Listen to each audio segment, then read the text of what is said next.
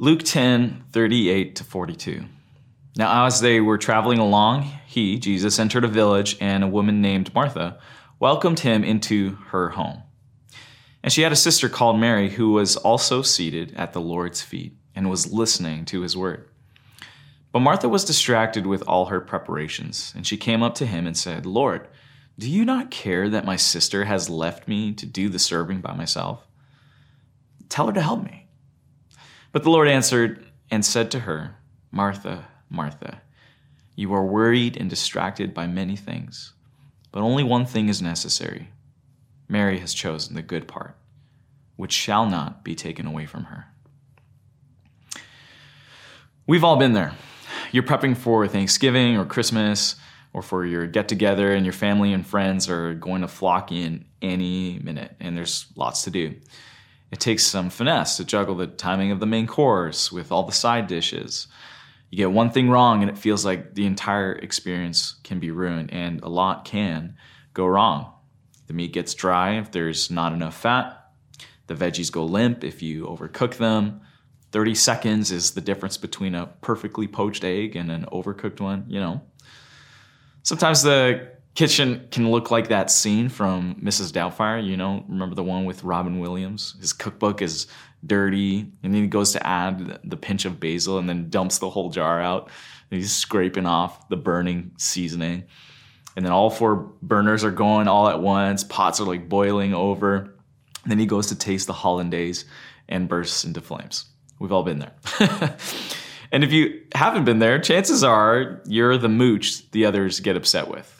At a quick glance, it appears that's what's happening in this story we've read today. You know, Martha is the go getter, the ambitious one, the practical one, and Mary is the mooch. And that's why Martha gets upset. But there's actually much more happening here. This event with Mary and Martha is actually chronologically misplaced. And with a little digging, we find out why Luke, the author, did that intentionally.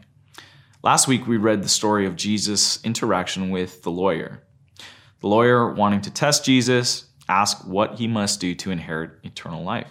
Jesus answered his question with a question What is written in the law? The lawyer replied, Love God and love your neighbor. And Jesus gave him the thumbs up, good answer. But the lawyer, wanting to justify himself, asked, And who is my neighbor? Jesus tells a story and then answered his question with a question, typical Jesus. The story is the well known famous parable called the Good Samaritan. The question Jesus asks at the end of the parable is Who was the neighbor to the man who fell into the hands of the robbers? The lawyer asks, Who is my neighbor? Jesus asks, Who was neighborly?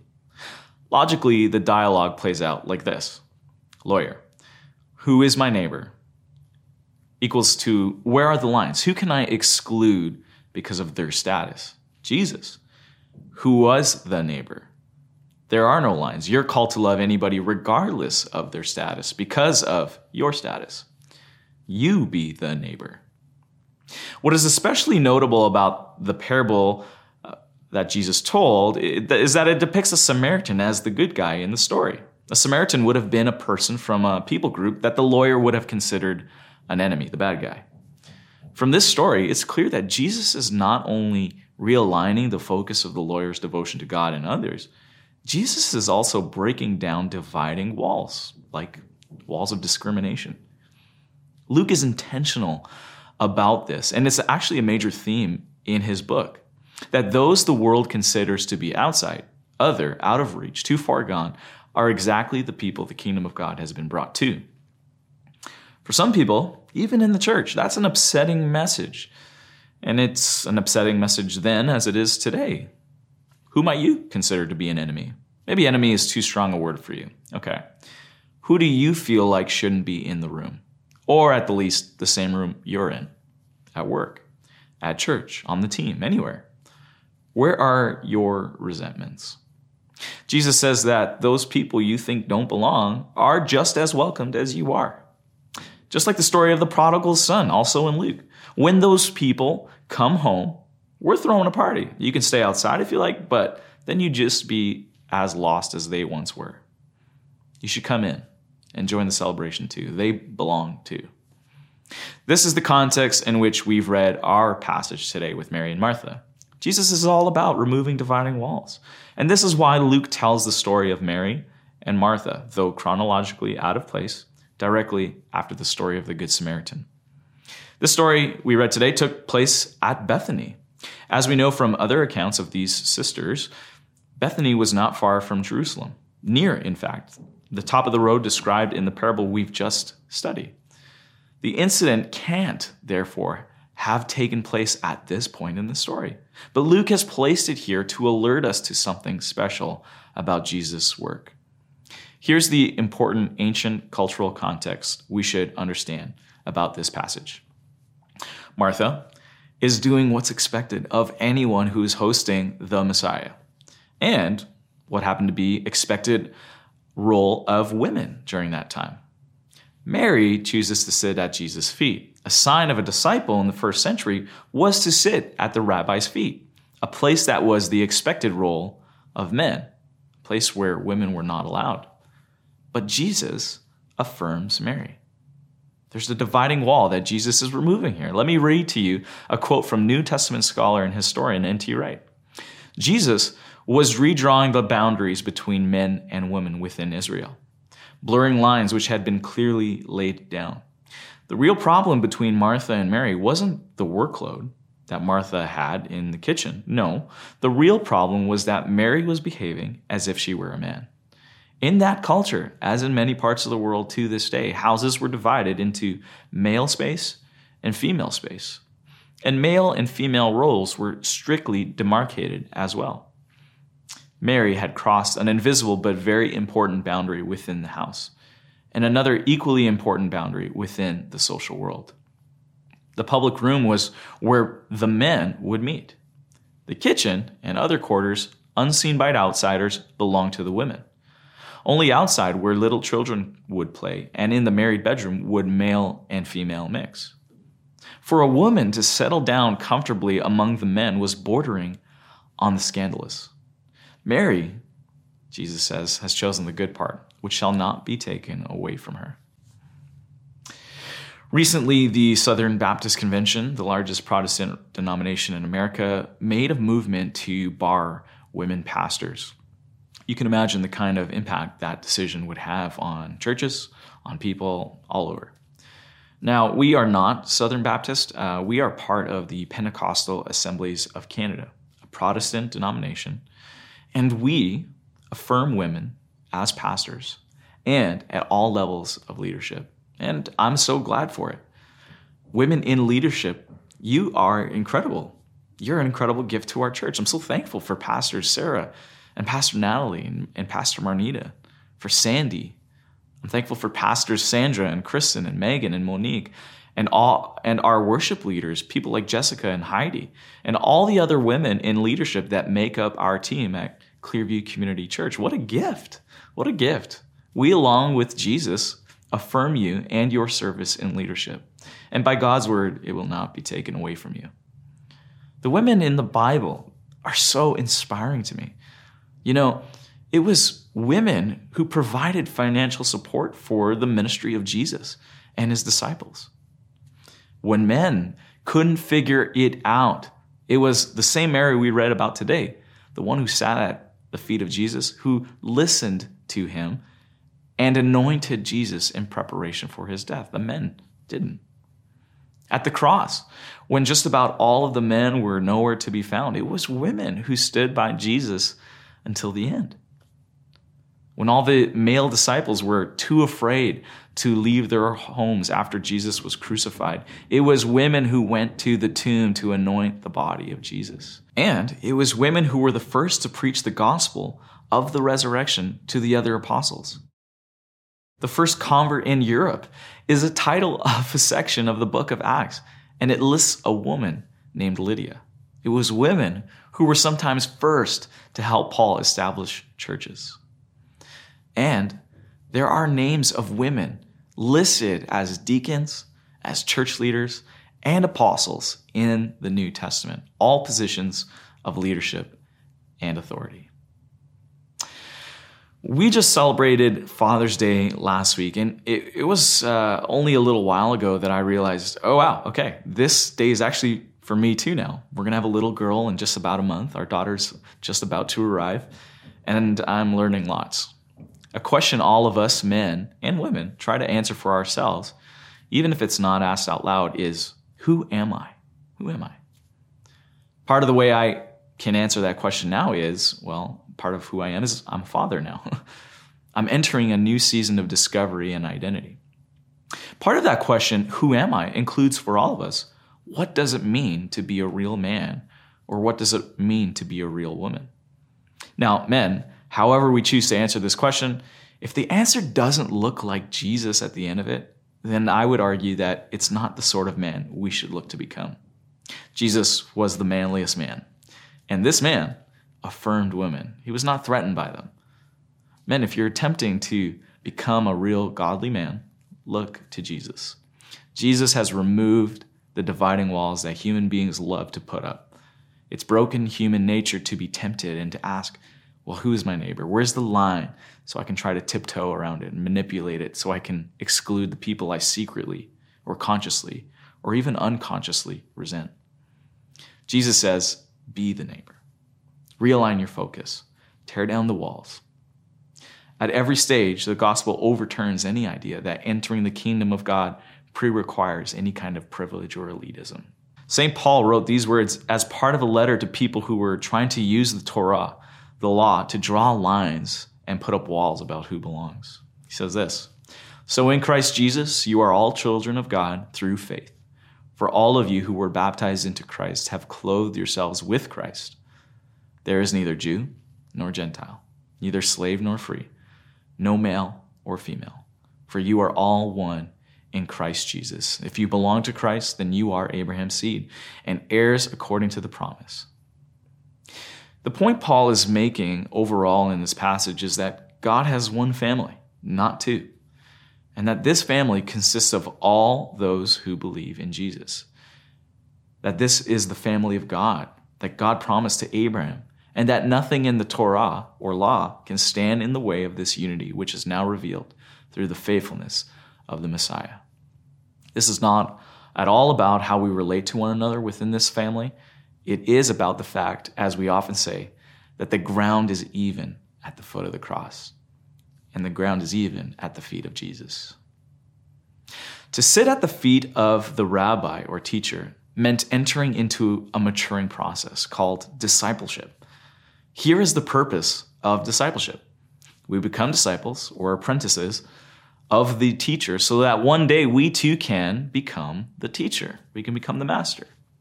Mary entered that process, and anyone who resolves to say, I follow Jesus, enters, enters into this process as well. It's not optional. The beauty of our story today is not only is it powerfully clear that the good news of Jesus casts a wide net to any and all who want to come to Jesus and become disciples, it also gives us a glimpse on how we can grow to become fully devoted disciples. To note, the contrast between Mary and Martha isn't an illustration of devoted and secular living. It's not that Martha's worry and distraction is supposed to represent a person who isn't following Jesus. It's quite the contrary. Everything Martha was doing was for Jesus. so let's not be too hard on Ma- Martha. People got to eat. People got to eat. the reason Mary could enjoy sitting at the feet of Jesus was because someone else was willing to take on the, the load and responsibilities. What a beautiful gift to give others. But part of Jesus' rebuke to Martha was to call Martha to realign her focus. We're not going to take this away from Mary. It is the better thing. In fact, it is the main thing. It's clear Jesus loves Martha. He says her name twice. In Semitic language, this doubling is meant to convey a magnification of meaning or feeling. The other time Jesus does this is when he looks at Jerusalem in Luke 22, Jerusalem, Jerusalem, conveying his deep compassion. Martha, Martha, you're worried and distracted. Don't miss what's going on, what this is all about. Don't draw the lines of the shoulds and should nots so that it causes you to miss the main point. And the main point is this transform disciples of the kingdom, transforming disciples of the kingdom. How are we transformed? How do we mature from spiritual infancy to spiritual adulthood? How do we mature into a fully devoted follower of Jesus? People who are not worried or distracted, but are at peace in our inner being, helping others come to Jesus, not, not hindering them. How? We sit at the feet of Jesus and listen. Be with Jesus. 2 Corinthians 3:18 says, "And we all with unveiled face, beholding the glory of the Lord, are being transformed into the same image of one degree of glory to another. For this comes from the Lord who is the Spirit." How are we transformed? We behold. Behold, it means to hold, to maintain in place. You could say abide or make your home in. We become most like what we admire most. We are always becoming like we most adore. It's no wonder that our Mary was the only one who understood the mission of Jesus. She was the only one to prepare him for his death when she anointed him. She had been with Jesus. She listened and discerned. She abided. We are always being spiritually formed. Either we are being formed into Christ likeness or we are being deformed out of Christ likeness. In his book, Emotionally Healthy Discipleship, Pete Scazzero comments on the power of being with Jesus and how we are formed into Christ's likeness. He says, following Jesus is not first doing things for him, it is first listening to him speak and then doing what he says. Did you know that for the first 500 years of the church, this practice of intentional listening was referred to as discretion? And it was considered the most precious spiritual gift or charism one could have. It was understood that without discretion, individuals and faith communities could be easily misguided and ruined. In fact, all abbots of monastic communities were to be distinguished by their wisdom in discretion. Spiritual leaders who lacked discretion were considered dangerous because they unknowingly gave people burdens they could not bear and offered superficial or misguided spiritual counsel. Being with Jesus is the first and most important aspect of growing to become a fully devoted follower of Jesus. If you're like me, you hear that and you think, I get it. Okay, you're telling me to make time to read my Bible and pray. I'm too busy. How can I possibly do more? I, I thought this following Jesus thing was supposed to be light and easy, like Jesus promised. Well, Jesus did say that. In Matthew 11, 29, he said, Come to me, all who labor and are heavy laden, and I will give you rest. Take my yoke upon you, learn from me, for I am gentle and lowly in heart, and you will find rest for your souls. For my yoke is easy and my burden is light. Well, Jesus isn't a liar. So then why do we feel so exhausted and on edge all the time? Why do we feel like the burden is heavier, not lighter? How are we to understand this verse? The truth is, following Jesus doesn't necessarily make life easier. What Jesus is promising us here is a different way to carry life, one that brings rest to our souls. But it involves the way of Jesus to obtain. And the way of Jesus here is, as he said, come to me. The call is not to do more, it's actually to do less. The antidote for exhaustion is not necessarily rest, it's wholeheartedness. The only person who can repair your heart, or as the psalmist said in Psalm 23, restore your soul, is Christ. And the way to do that, as laid out today, is to be with Jesus. Let him lead you to green pastures and still waters. The practices, things like Sabbath, solitude, prayer, fasting, scripture, community, this is the way of Jesus. They are practices and rhythms of our lives that help us reach our main goal transform disciples of the kingdom, transforming disciples of the king. Don't do more, do less. Sit at the feet of Jesus. Find a community of people who will help you be with Jesus. Find rest for your souls there. Find healing. Find a transforming power that you cannot obtain anywhere else except by sitting with the overflow of perfect love. How you can do that? Well, get some tools. Visit practicingtheway.org. Find a mentor, approach somebody who can help you, or find someone to mentor. It's time to become the teacher. Make a plan and pray and ask the Holy Spirit. Friends, may you go today into a world that tries to put up walls between people, tear them down. May you go today into a world that demands many things. Choose only one. May you overflow with love, joy, and peace as you trust in Jesus, being found in Him and being with Him today. God bless.